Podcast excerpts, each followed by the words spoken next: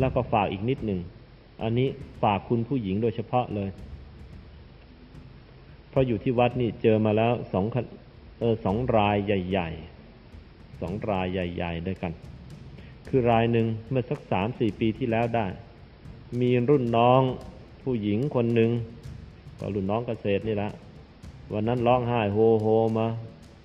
ช่วยทีอ้าวทำไมล่ะ พี่ที่ที่ทำงานน่ะเขาบีทเอาแย่เลย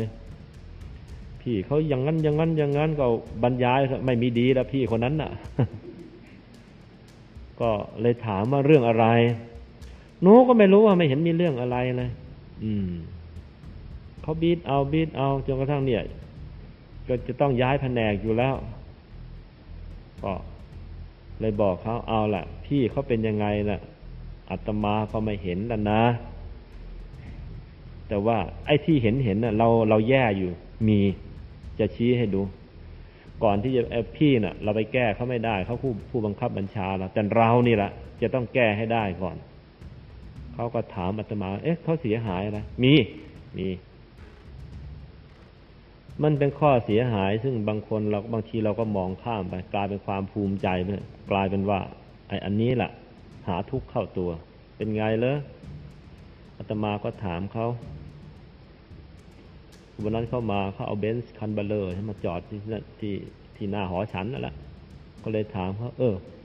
ผู้บังคับบัญชาของเราเป็นไง ใช้รถอะไรเลยใช้เฟียตน่ะ อืม คุณภาพเป็นไงเฟียตคันนั้นอุ้ยโกโรโกโส ยกให้ยังไม่เอาเลยอ๋อปากเรามันอย่างนี้นี่เราเออ